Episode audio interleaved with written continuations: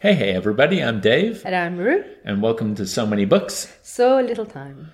Today we will be continuing our read of 1984 by George Orwell with Chapter 8, I believe. Yes, yes, we are. Cue the music.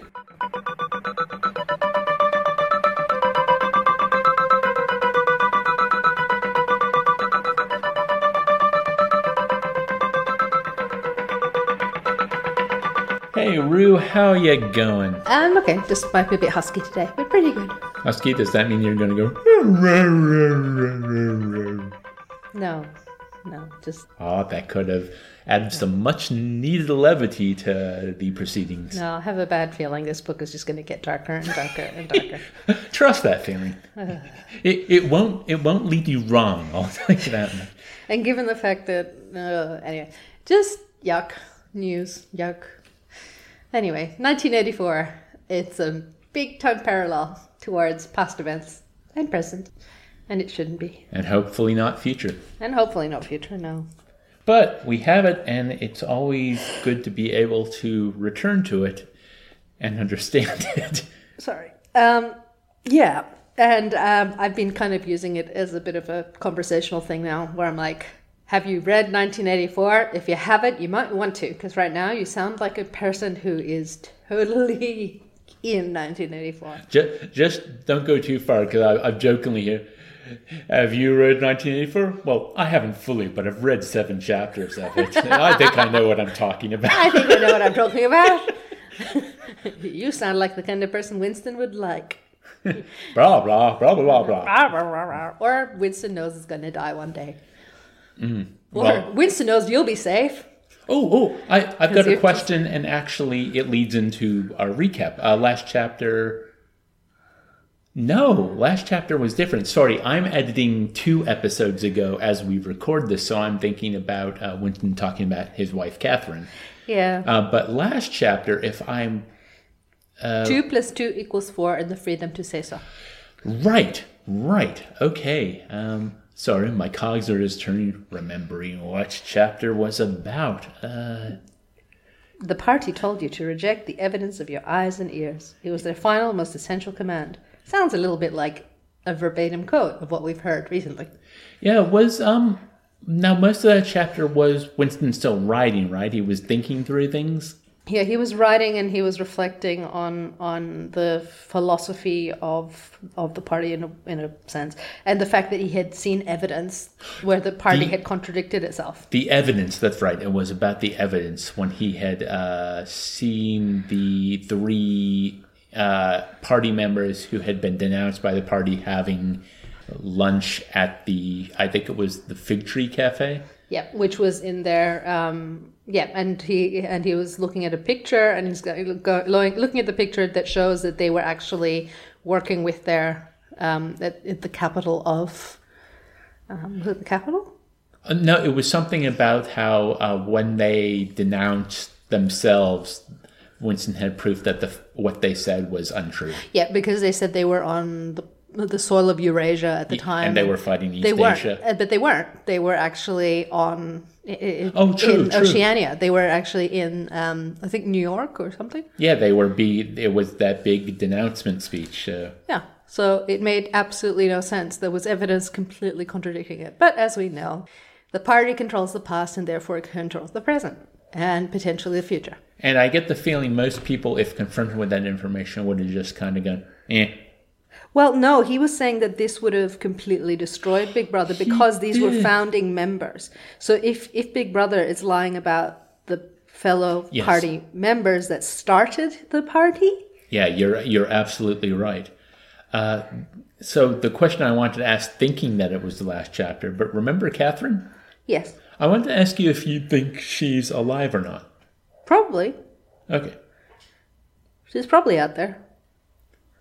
I like mean she she's left. Oh wait, she can't be married and she wanted to have a child because that's her duty to the party, isn't it? But there's no such thing as divorce, as far as I know. No, they don't they don't have divorce, so she would have just What would have happened to her? That's a good question. Maybe she, um, maybe she got impregnated by another party member. Who knows? I mean, they don't really care about the idea of family, so No, they don't. but they also don't care where she's she is right like there's nothing import there's nothing of import to her so to hmm. speak It, it's just one of those things, you know, that plays in my mind. Like when I talked about, ooh, I wonder what part of the world Oceania is actually Yeah. a part of, you know, what constitutes it.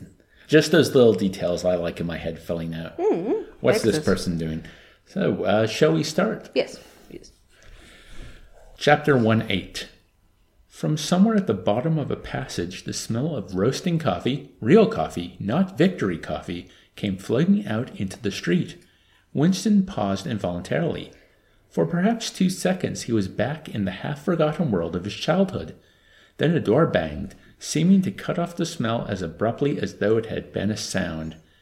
He had walked several kilometers over pavements, and his varicose ulcer was throbbing. This was the second time in three weeks that he had missed an evening at the community center, a rash act, since you could be certain that the number of your attendances at the center was carefully checked. In principle, a party member had no spare time and was never alone except in bed. It was assumed that when he was not working, eating, or sleeping, he would be taking part in some sort of communal recreation. To do anything that suggested a taste for solitude, even to go for a walk by yourself, was always slightly dangerous. There was a word for it in Newspeak ownlife. It was called, meaning individualism and eccentricity. But this evening, as he came out of the ministry, the balminess of the April air had tempted him. The sky was a warmer blue than he had seen it that year, and suddenly the long, noisy evening at the center, the boring, exhausting games, the lectures, the creaking camaraderie oiled by gin had seemed intolerable. On impulse, he had turned away from the bus stop and wandered off into the labyrinth of London, first south, then east, then north again, losing himself among unknown streets and hardly bothering in which direction he was going. If there is hope, he had written in the diary, it lies in the proles. The words kept coming back to him, statement of a mystical truth and a palpable absurdity. He was somewhere in the vague brown colored slums to the north, and east of what had once been St. Pancras Station. He was walking up a cobbled street of little two story houses with battered doorways, which gave straight on the pavement and which were somehow curiously suggestive of rat holes. There were puddles of filthy water here and there among the cobbles. In and out of the dark doorways and down narrow alleyways that branched off on either side, people swarmed in astonishing numbers. Girls in full bloom, with crudely lipsticked mouths, and youths who chased the girls, and swollen, waddling women who showed you what the girls would be like in ten years' time, and old bent creatures shuffling along on splayed feet, and ragged, barefooted children who played in the puddles and then scattered at angry yells from their mothers. Perhaps a quarter of the windows in the street were broken and boarded up. Most of the people paid no attention to Winston. A few eyed him with a sort of guarded curiosity. Two monstrous women with brick red forearms folded across their aprons were talking outside a doorway. Winston caught scraps of conversation as he approached. Yes, I says to her, that's all very well, I says, but if you'd have been in my place, you'd have done the same as what I done. It's easy to criticize, I says, but you ain't got the same problems as what I got. Ah, said the other, that's just it. That's just where it is. The strident voices stopped abruptly. The women studied him in hostile silence as he went past. But it was not hostility exactly, merely a kind of wariness, a momentary stiffening, as at the passing of some unfamiliar animal. The blue overalls of the party could not be a common sight in a street like this.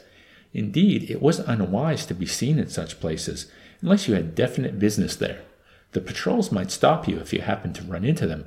May I see your papers, comrade? What are you doing here? What time did you leave work? Is this your usual way home? And so on and so forth. Not that there was any rule against walking home by an unusual route, but it was enough to draw attention to you if the thought police heard about it. Suddenly the whole street was in commotion. There were yells of warning from all sides. People were shooting into the doorways like rabbits. A young woman leapt out of a doorway a little ahead of Winston, grabbed up a tiny child playing in a puddle, whipped her apron round it, and leapt back again, all in one movement.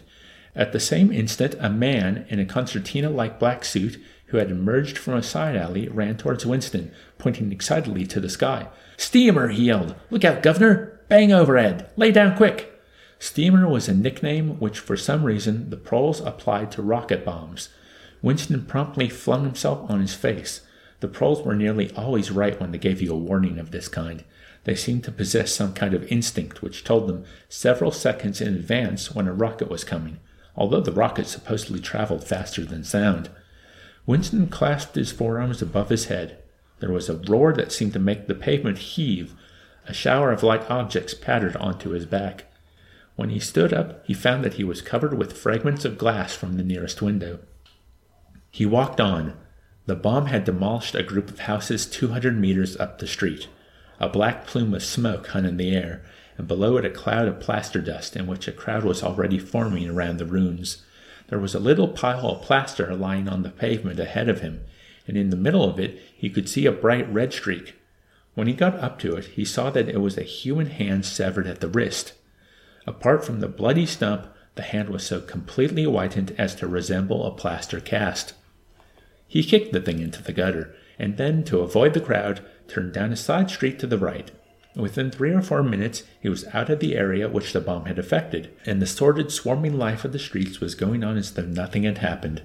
It was nearly twenty hours, and the drinking shops which the proles frequented, pubs they called them, were choked with customers. From their grimy swing doors, endlessly opening and shutting, there came forth a smell of urine, sawdust, and sour beer. In an angle formed by a projecting house front, three men were standing very close together the middle one of them holding a folded up newspaper which the other two were studying over his shoulder. Even before he was near enough to make out the expression on their faces, Winston could see absorption in every line of their bodies. It was obviously some serious piece of news that they were reading. He was a few paces away from them when suddenly the group broke up and two of the men were in violent altercation. For a moment they seemed almost on the point of blows, can't you bleeding well listen to what I say? I tell you no number ending in 781 for over 14 months. Yes, it has then. No, it has not. Back home, oh I got the old lot of 'em for over two years wrote down on a piece of paper. I takes 'em down regular as the clock, and I tell you no number ending in 7. Yes, a 7 has one. I could pretty near tell you the bleeding number 407. It ended in, it were in February, second week in February. February, your grandmother. I got it all down in black and white, and I tell you no number. Oh, pack it in, said the third man. They were talking about the lottery. Winston looked back when he had gone thirty meters. They were still arguing, with vivid, passionate faces. The lottery, with its weekly payout of enormous prizes, was the one public event to which the proles paid serious attention. It was probable that there were some millions of proles for whom the lottery was the principal, if not the only reason for remaining alive. It was their delight, their folly, their anodyne, their intellectual stimulant. Where the lottery was concerned, even people who could barely read and write seemed capable of intricate calculations and staggering feats of memory. There was a whole tribe of men who made a living simply by selling systems, forecasts, and lucky amulets. Winston had nothing to do with the running of the lottery, which was managed by the Ministry of Plenty. But he was aware, indeed everyone in the party was aware, that the prizes were largely imaginary. Only small sums were actually paid out, the winners of the big prizes being non existent persons. In the absence of any real intercommunication between one part of Oceania and another, this was not difficult to arrange. Mm.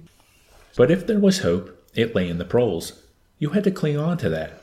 When you put it in words, it sounded reasonable. It was when you looked at the human beings passing you on the pavement that it became an act of faith. The street into which he had turned ran downhill. He had a feeling that he had been in this neighborhood before, and that there was a main thoroughfare not far away. From somewhere ahead there came a din of shouting voices. The street took a sharp turn and then ended in a flight of steps which led down to a sunken alley where a few stall keepers were selling tired looking vegetables. At this moment, Winston remembered where he was. The alley led out into the main street, and down the next turning, not five minutes away, was the junk shop where he had bought the blank book which was now his diary, and in a small stationer's shop not far away he had bought his penholder and his bottle of ink. He paused for a moment at the top of the steps. On the opposite side of the alley there was a dingy little pub whose windows appeared to be frosted over, but in reality were merely coated with dust. A very old man, bent but active, with white mustaches that bristled forward like those of a prawn, pushed open the swing door and went in. As Winston stood washing, it occurred to him that the old man, who must be eighty at the least, had already been middle aged when the revolution happened. He and a few others like him were the last links that now existed with the vanished world of capitalism. In the party itself, there were not many people left whose ideas had been formed before the revolution. The older generation had mostly been wiped out in the great purges of the 50s and 60s, and the few who survived had long ago been terrified into complete intellectual surrender. If there was anyone still alive who could give you a truthful account of conditions in the early part of the century, it could only be a prole. Suddenly, the passage from the history book that he had copied into his diary came back into Winston's mind, and a lunatic impulse took hold of him. He would go into the pub, he would scrape acquaintance with that old man and question him. He would say to him, Tell me about your life when you were a boy. What was it like in those days? Were things better than they are now, or were they worse? Hurriedly. Oh dear, that don't. Mm, yep. Not a good idea. No, because oh. Hey guys, I'm a party member. they never see you, but now they're going to see you, and you're asking questions. In oh. your in your blue overalls. Yeah, maybe be incognito at least, but no, no, no. Winston puts on a little mustache. Yes, then a top hat. Oh wait. Surely, lest he should have time to become frightened, he descended the steps and crossed the narrow street. It was madness, of course. As usual, there was no definite rule against talking to proles and frequenting their pubs, but it was far too unusual an action to pass unnoticed. If the patrols appeared, he might plead an attack of faintness, but it was not likely that they would believe him. He pushed open the door, and a hideous, cheesy smell of sour beer hit him in the face. As he entered, the din of voices dropped to about half its volume.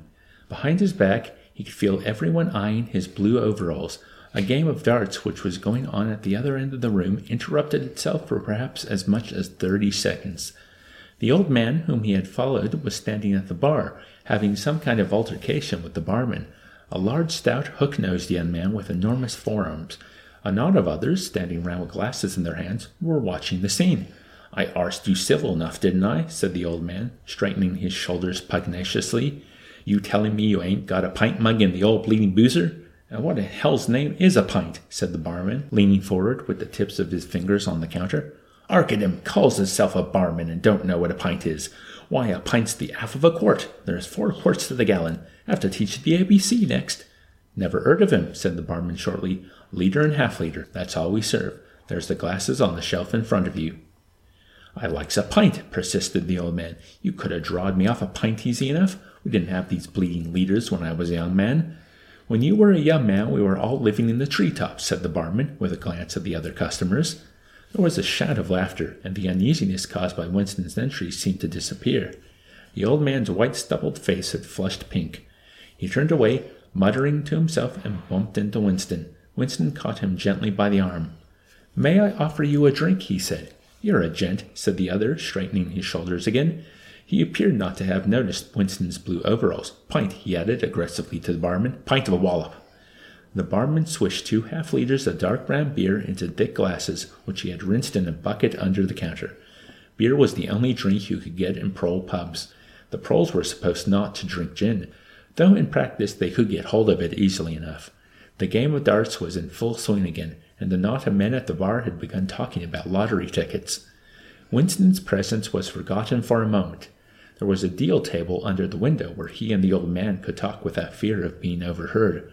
It was horribly dangerous, but at any rate there was no telescreen in the room, a point he had made sure of as soon as he came in.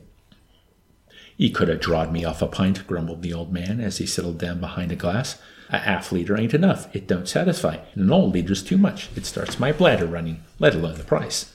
You must have seen great changes since you were a young man, said Winston tentatively.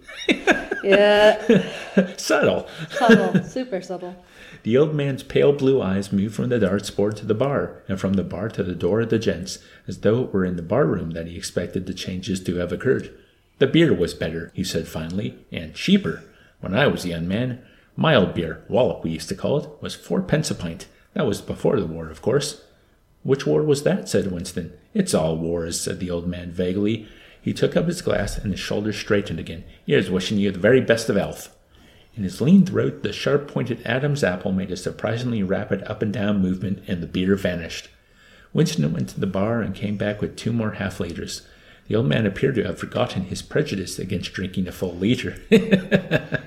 Oh man. You are very much older than I am, said Winston. You must have been a grown man before I was born. You can remember what it was like in the old days, before the revolution.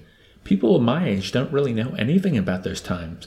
We can only read about them in books, and what it says in the books may not be true. I should like your opinion on that.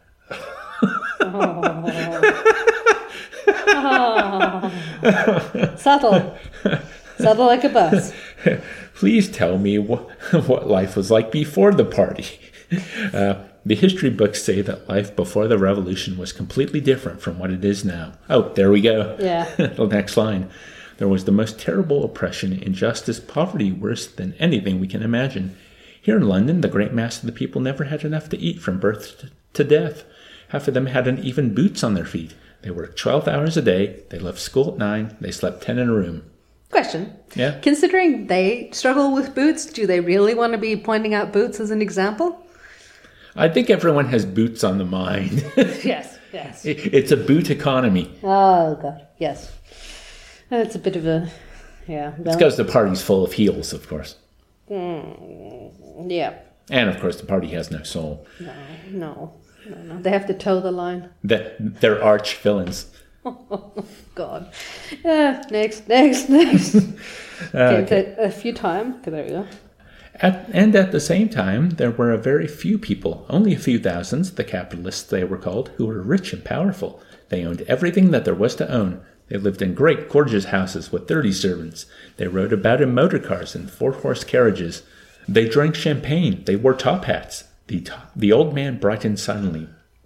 Top hats, he said. Funny you should mention them. The same thing came into my head only yesterday. I don't know why. I was just thinking. I ain't seen a top hat in years. Going right out they have. The last one, the last time I wore one was at my sister-in-law's funeral, and that was, well, I couldn't give you the date, but it must have been fifty years ago. Of course, it was only hired for the occasion, you understand.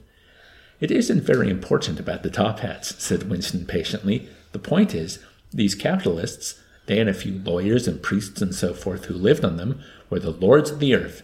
Everything existed for their benefit. You, the ordinary people, the workers, were their slaves. They could do what they liked with you.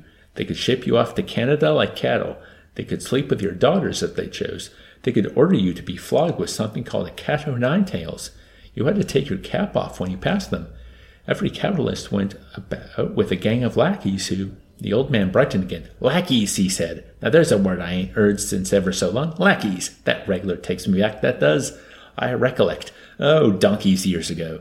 I used to sometimes go to Hyde Park of a Sunday afternoon to hear the blokes making speeches.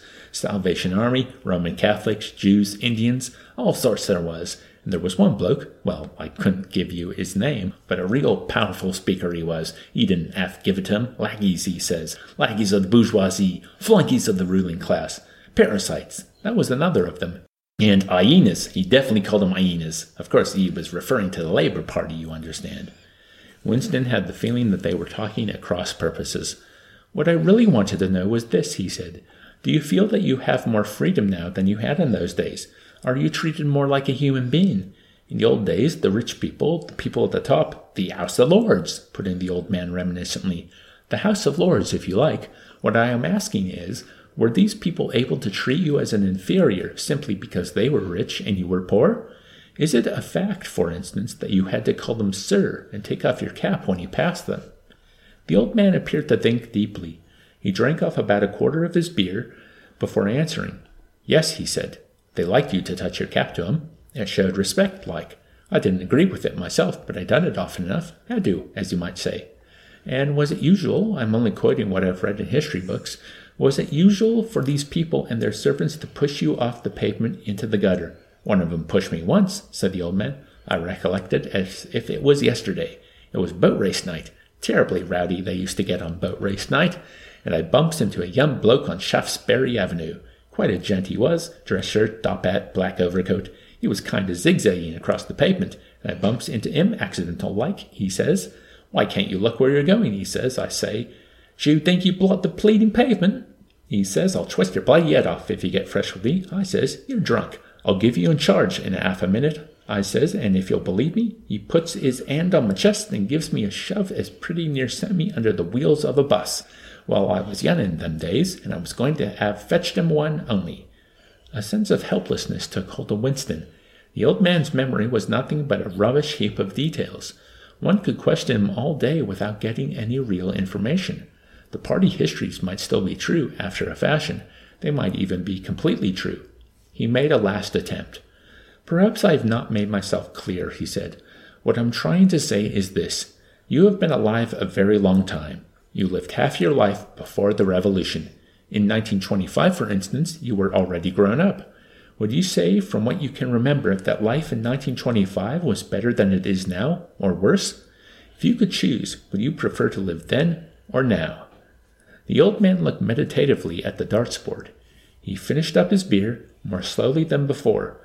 When he spoke, it was with a tolerant, philosophical air, as though the beer had mellowed him. I know what you expect me to say, he said. You expect me to say as I'd sooner be young again. Most people'd say they'd sooner be young if you arst 'em. You got your and strength when you're young.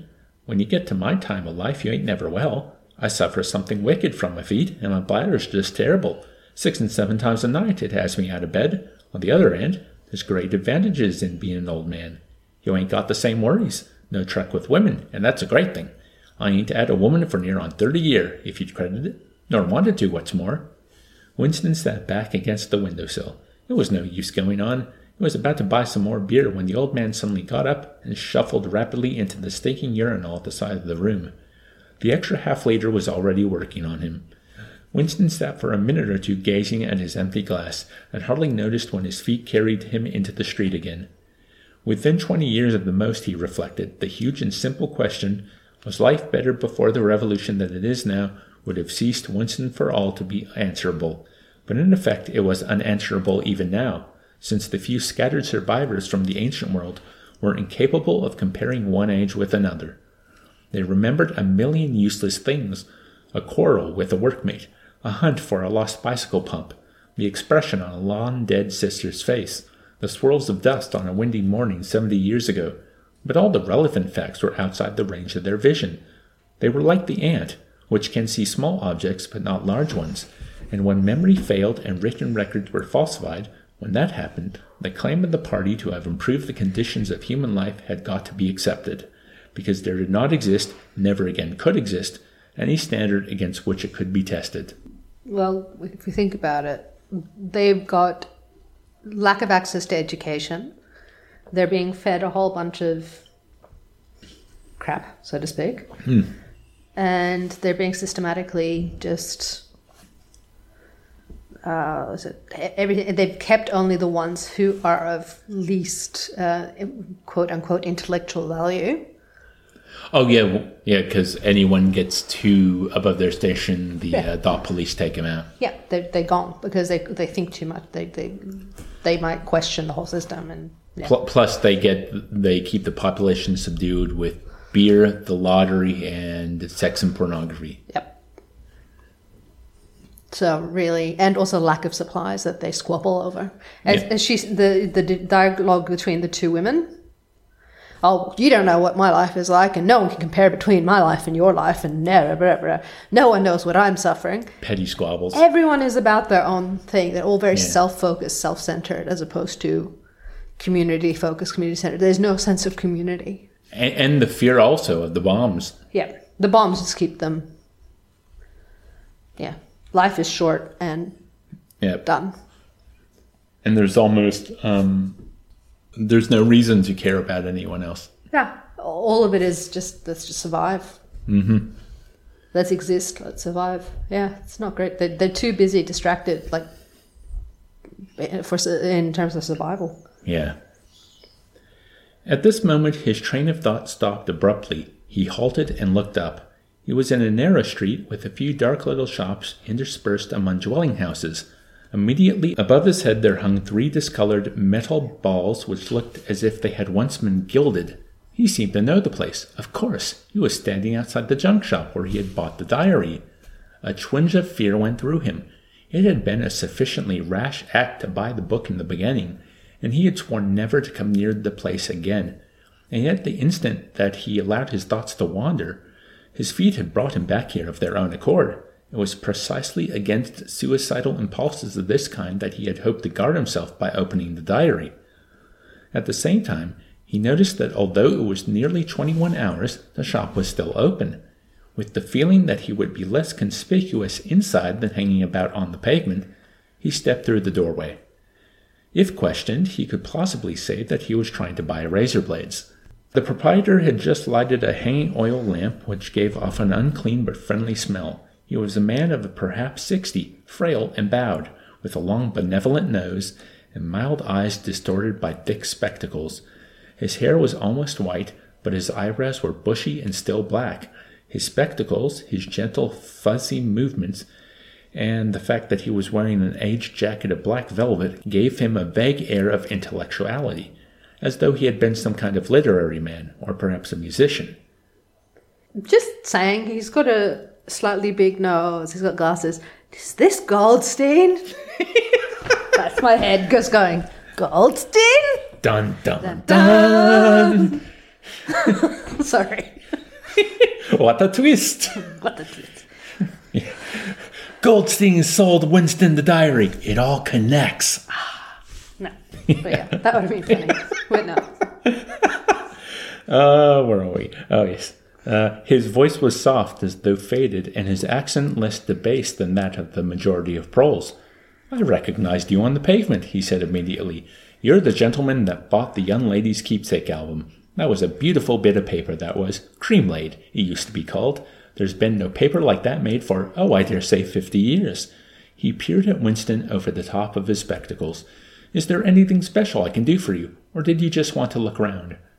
I was passing, said Winston vaguely. I just looked in. I didn't want anything in particular. It's just as well, said the other, because I don't suppose I could have satisfied you. He made an apologetic gesture with his soft palmed hand. You see how it is. An empty shop, you might say. Between you and me, the antique trade's just about finished. No demand any longer, and no stock either. Furniture, china, glass, it's all been broken up by degrees, and of course the metal stuff's mostly been melted down. I haven't seen a brass candlestick in years. The tiny interior of the shop was in fact uncomfortably full, but there was almost nothing in it of the slightest value. The floor space was very restricted, because all round the walls were stacked innumerable dusty picture frames. In the window there were trays of nuts and bolts, worn out chisels, penknives with broken blades, tarnished watches that did not even pretend to be in going order, and other miscellaneous rubbish. Only on a small table in the corner was there a litter of odds and ends, lacquered snuff boxes, agate brooches, and the like, which looked as though they might include something interesting. As Winston wandered towards the table, his eye was caught by a round smooth thing that gleamed softly in the lamplight, and he picked it up. It was a heavy lump of glass, curved on one side, flat on the other, making almost a hemisphere.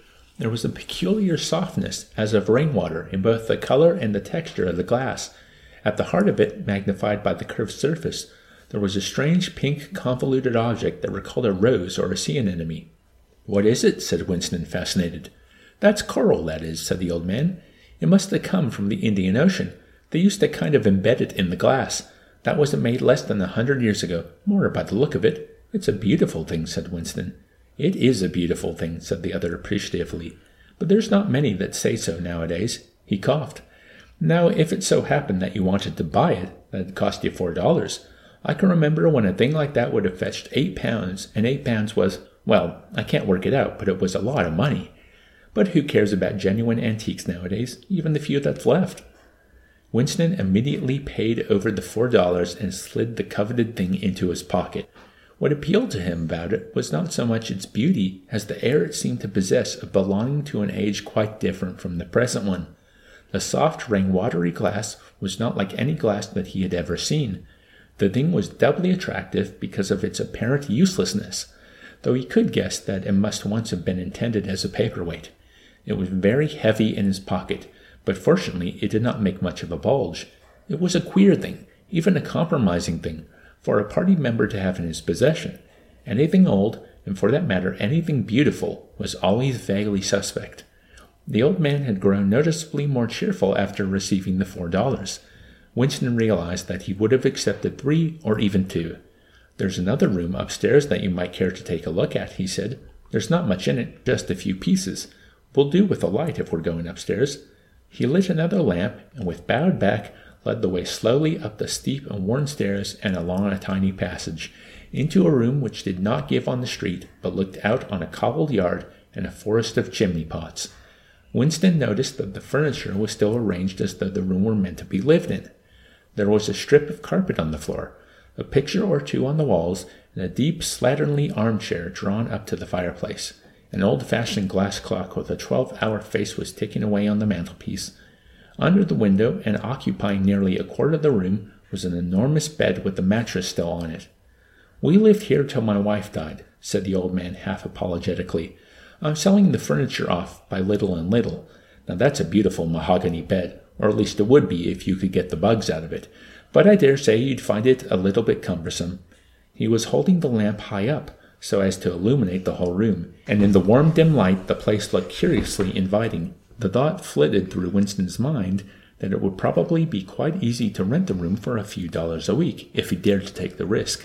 It was a wild, impossible notion to be abandoned as soon as thought of, but the room had awakened in him a sort of nostalgia, a sort of ancestral memory.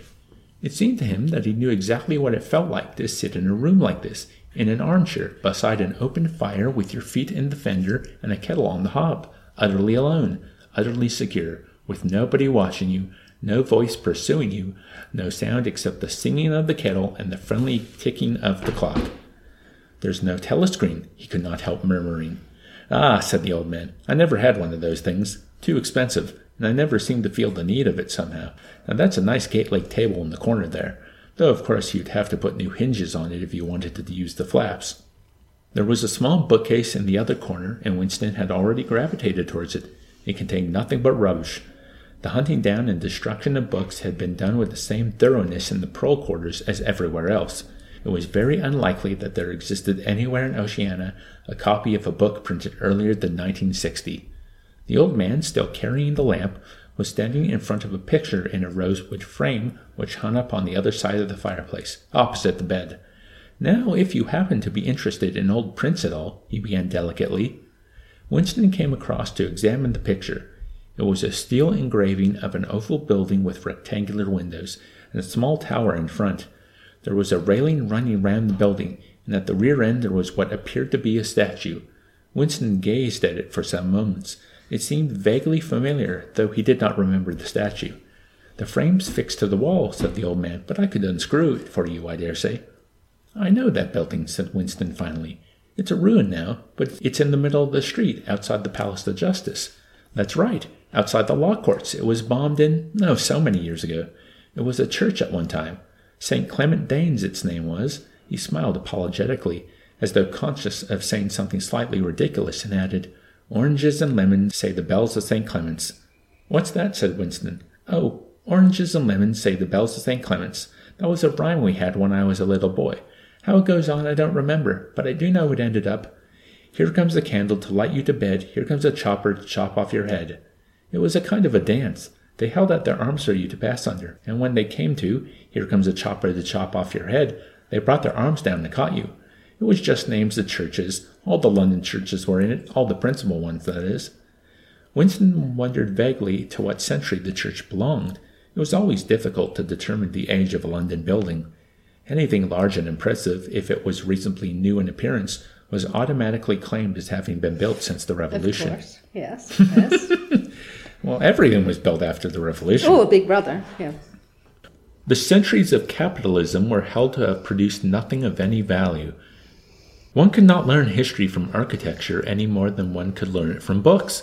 Statues, inscriptions, memorial stones, the names of streets, anything that might throw light upon the past had been systematically altered. I never knew it had been a church, he said.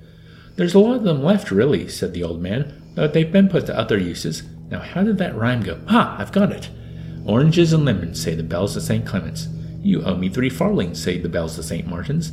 There, now that's as far as I can get. A farthing. That was a small copper coin. Looks something like a cent. Where was St. Martin's? said Winston. St. Martin's? That's still standing. It's in Victory Square, alongside the picture gallery. A building with a kind of triangular porch and pillars in front, and a big flight of steps.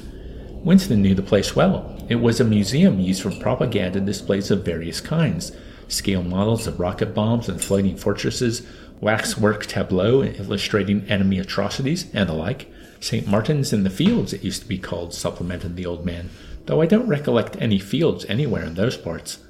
Winston did not buy the picture. It would have been an even more incongruous possession than the glass paperweight, and impossible to carry home, unless it were taken out of its frame. But he lingered for some minutes more, talking to the old man, whose name he discovered was not Weeks, as one might have gathered from the inscription over the shop front, but Charrington. Mr. Charrington, it seemed, was a widower aged sixty three, and had inhabited the shop for thirty years. Throughout that time he had been intending to alter the name over the window, but had never quite got to the point of doing it. All the while that they were talking, the half remembered rhyme kept running through Winston's head. Oranges and lemons, say the bells of St. Clement's. You owe me three farthings, say the bells of St. Martin's. It was curious, but when you said it to yourself, you had the illusion of actually hearing bells. The bells of a lost London that still existed somewhere or other, disguised and forgotten. From one ghostly steeple after another, he seemed to hear them pealing forth. Yet, so far as he could remember, he had never in real life heard church bells ringing. He got away from Mr. Charrington and went down the stairs alone, so as not to let the old man see him reconnoitring the street before stepping out of the door. He had already made up his mind that after a suitable interval, a month, say, he would take the risk of visiting the shop again. It was perhaps not more dangerous than shirking an evening at the center. The serious piece of folly had been to come back here in the first place, after buying the diary, and without knowing whether the proprietor of the shop could be trusted. However, yes, he thought again, he would come back he would buy further scraps of beautiful rubbish. uh, one man's trash is another man's treasure. Mm. He would buy the engraving of St. Clement Danes, take it out of its frame, and carry it home concealed under the jacket of his overalls. He would drag the rest of that poem out of Mr. Charrington's memory. Even the lunatic project of renting the room upstairs flashed momentarily through his mind again. For perhaps five seconds, exultation made him careless and he stepped out onto the pavement without so much as a preliminary glance through the window. He had even started humming to an improvised tune. Oranges and lemons, say the bells of St. Clement's. You owe me three farthings, say the. Suddenly, his heart seemed to turn to ice and his bowels to water. A figure in blue overalls was coming down the pavement not ten meters away. It was the girl from the fiction department. The girl with dark hair, the light was failing, but there was no difficulty in recognizing her. She looked him straight in the face, then walked quickly on as though she had not seen him. For a few seconds, Winston was too paralyzed to move. Then he turned to the right and walked heavily away, not noticing for the moment that he was going in the wrong direction. At any rate, one question was settled. There was no doubting any longer that the girl was spying on him.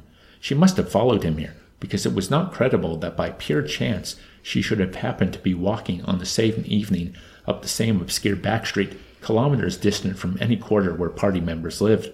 It was too great a coincidence. Whether she was really an agent of the thought police or simply an amateur spy actuated by officiousness hardly mattered. It was enough that she was watching him. Probably she had seen him go into the pub as well. It was an effort to walk. The lump of glass in his pocket banged against his thigh at each step and he was half minded to take it out and throw it away. The worst thing was the pain in his belly. For a couple of minutes he had the feeling that he would die if he did not reach a lavatory soon, but there was no public lavatories in a quarter like this. Then the spasm passed, leaving a dull ache behind. The street was a blind alley. Winston halted, stood for several seconds wondering vaguely what to do, then turned round and began to retrace his steps. As he turned, it occurred to him that the girl had only passed him three minutes ago, and that by running he could probably catch up with her. He could keep on her track till they were in some quiet place and then smash her skull in with a cobblestone. The piece of glass in his pocket would be heavy enough for the job. But he abandoned the idea immediately because even the thought of making any physical effort was unbearable. He could not run, he could not strike a blow. Besides, she would yawn and lusty and would defend herself. He thought also of hurrying to the community center and staying there till the place closed, so as to establish a partial alibi for the evening. But that too was impossible. A deadly lassitude had taken hold of him. All he wanted was to get home quickly and then sit down and be quiet. It was after 22 hours when he got back to the flat. The lights would be switched off main at 23:30. He went into the kitchen and swallowed nearly a teacupful of victory gin. Then he went to the table in the alcove, sat down, and took the diary out of the drawer. But he did not open it at once. From the telescreen, a brassy female voice was squalling a patriotic song. He sat staring at the marbled cover of the book, trying without success to shut the voice out of his consciousness. It was at night that they came for you, always at night. The proper thing was to kill yourself before they got you. Undoubtedly, some people did so. Many of the disappearances were actually suicides, but it needed desperate courage to kill yourself in a world where firearms or any quick and certain poison were completely unprocurable. He thought with a kind of astonishment of the biological uselessness of pain and fear, the treachery of the human body, which always freezes into inertia at exactly the moment when a special effort is needed. He might have silenced the dark haired girl if only he had acted quickly enough, but precisely because of the extremity of his danger, he had lost the power to act. It struck him that in moments of crisis one is never fighting against an external enemy, but always against one's own body. Even now, in spite of the gin, the dull ache in his belly made consecutive thought impossible, and it is the same he perceived in all seemingly heroic or tragic situations on the battlefield, in the torture chamber, on a sinking ship, the issues that you are fighting for are always forgotten, because the body swells up until it fills the universe. And even when you are not paralyzed by fright or screaming with pain, life is a moment to moment struggle against hunger or cold or sleeplessness, against a sour stomach or an aching tooth.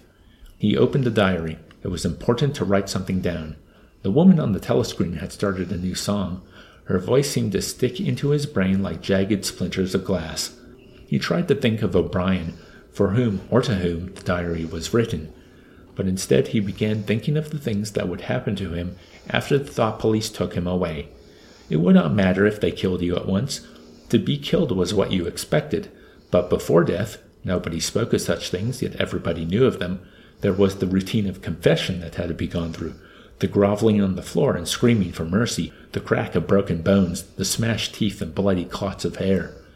Why did you have to endure it, since the end was always the same? Why was it not possible to cut a few days or weeks out of your life? Nobody ever escaped detection, and nobody ever failed to confess. When once you had succumbed to thought crime, it was certain that by a given date you would be dead. Why then did that horror, which altered nothing, have to lie embedded in future time? He tried with a little more success than before to summon up the image of O'Brien, we shall meet in the place where there is no darkness, O'Brien had said to him. I've said this before. Darkness, truth. Mm. Yeah. Lies and truth, yep.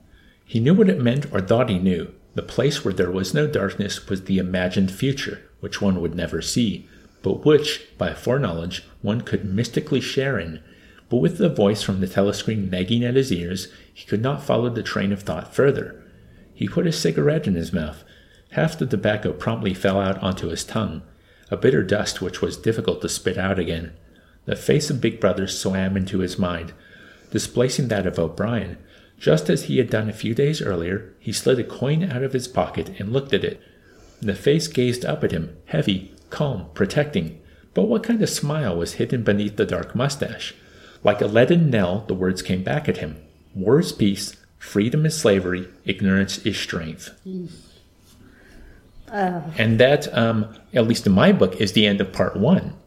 Yeah, I think so too.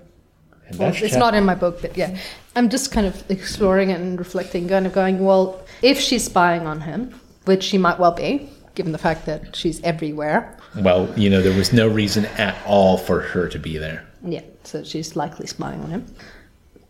Hmm. I'll, I'll, I'll interject while you're processing. Yeah. Um, that that seems to be the end of part one means that his visit to Pearltown ha- had some like greater significance to the story. It, mm. Well, I mean, go the pub was bad enough. Like we were laughing about just how blunt and straightforward he was with his questioning. He's just yeah, he's has no subtlety. But then he's he's given up. He's just at the point of like it doesn't matter if I'm dead. I might as well be dead. Why do we have to even prolong this? Well, that's what he said at the end. You know, before eventual death, there's always the the beating you the up, the confession. Um, that's why a lot of people commit suicide when they know that they're going to be taken soon. Yeah. So for him, I think he's kind of going. I think you could probably say that he's suicidal, Yes, and that's part of why he is just kind of going for it. Whether it's because of the constant pain, he, he's commenting on it. It's constant pain, it's constant suffering. It's just about surviving, and it's not enough for him. Even even um, not just the pain, but then he said the woman seeing on the telescreen was like jagged splinters of glass in his brain. So you know, even with the telescreen bleating all waking hours, it's almost impossible to even have a moment. He couldn't finish his thought. No, he, he's he's. I'd say he's just completely and totally exhausted. And I mean, the German expression is Lebensmüde, which means tired of life, which is what Oh. you call someone who is um, like does something really unwise um, because they so are, are you tired of life like are, are you, you you're being silly uh, or endangering yourself he's at that point I, honestly i think he embodies the word tired of life whatever this thing is this existence is it's not a life that he's designed for Well, it's not life. No, and I think it's it's also um, significant to note that a lot of people are like people who are his age and older don't really exist that often. He was commenting on it. The Oh, you mean purge. as a party member? As Yeah. party member and even the proles, people who are older are rare. Right, right. So, as to whether this is just because of the purge to get rid of people who can remember things, who are of thing, or if it's also because honestly they're just kind of going, we've seen better, we've known better. Why are we?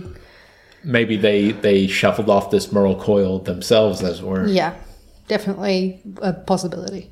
Yeah, I mean that's dark. Although he did seem to have some joy talking to Charrington, I think his name was. Yes. Weeks Charrington, I don't know Charrington, yes, whose name is not Weeks, but he can't be bothered to change it. That after 35 years or something in that shop, he couldn't be bothered to change it, which is kind of telling of the last. Actually, that in itself is a piece of evidence for the last 30 years. It doesn't matter who you are.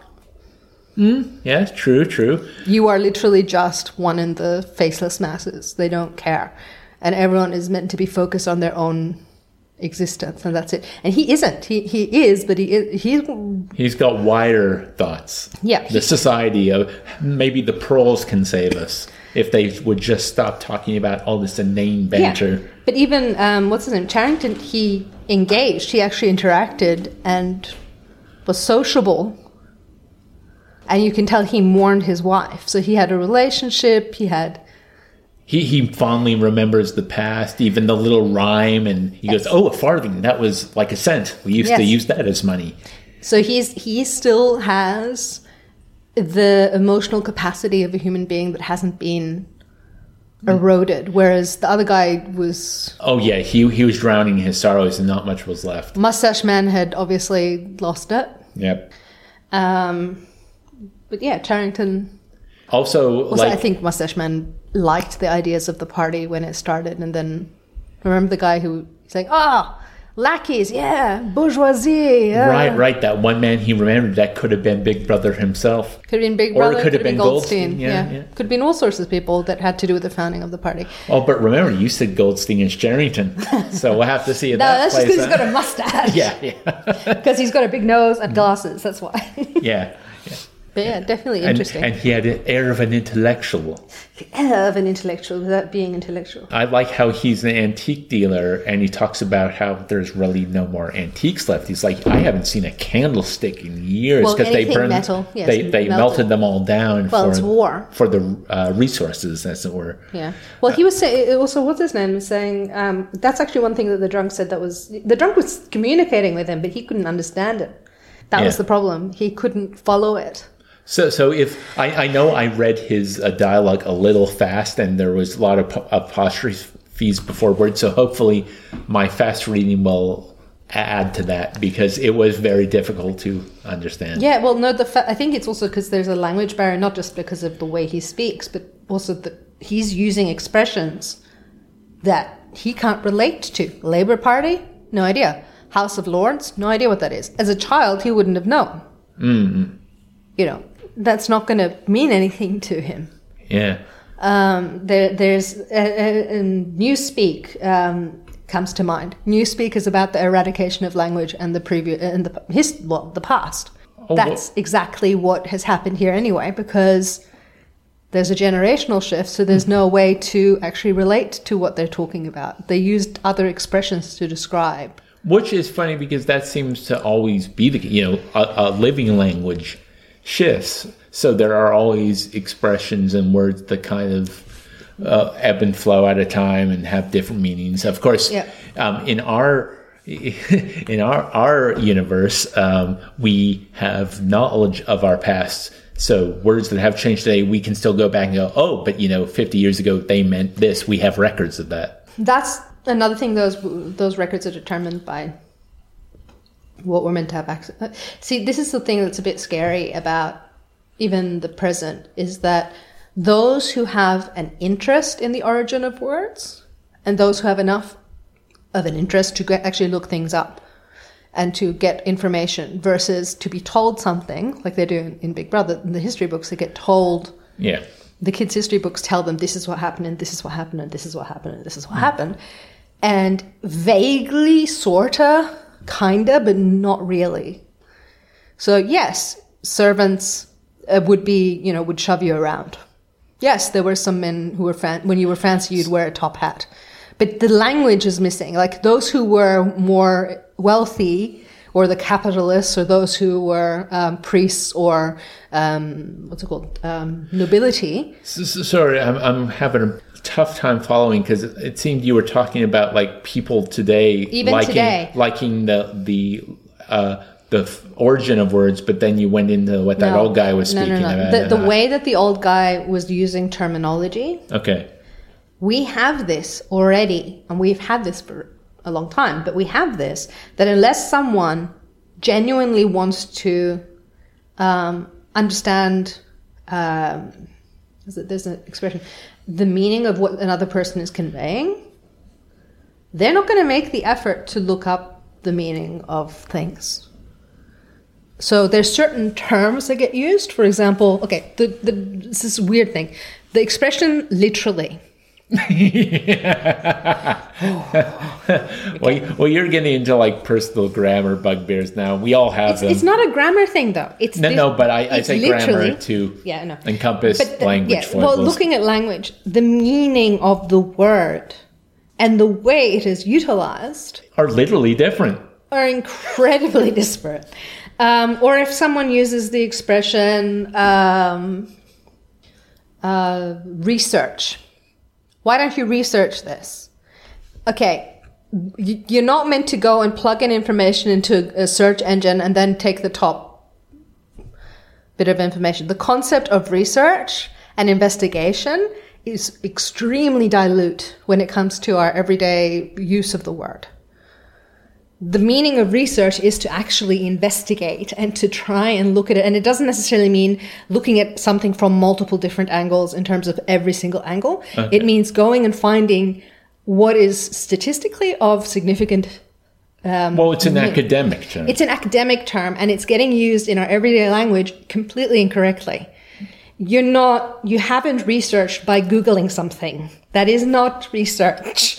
That is literally, literally Hey. not research. That is, I mean, it, it's in, it's looking into something. Sure. It's looking up something. Sure. But research means you actually have to go out and dig quite a bit right. and your personal lived experience, that's nice, but that's anecdotal evidence still.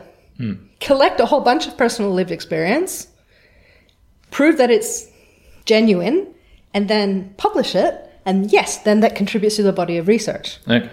And then that's still not the be all and end all. The whole point of research is that it is constantly continual search for information, facts, and perspectives on the truth. It evolves. Exactly, it evolves. Our instrument. We we used to think uh, the was it the sun. Um, the sun. Uh, uh, what's it called? We've we've used that example many times in Yeah. In previous chapters. Yes. yeah, that we used to think the sun uh, rotated around the Earth.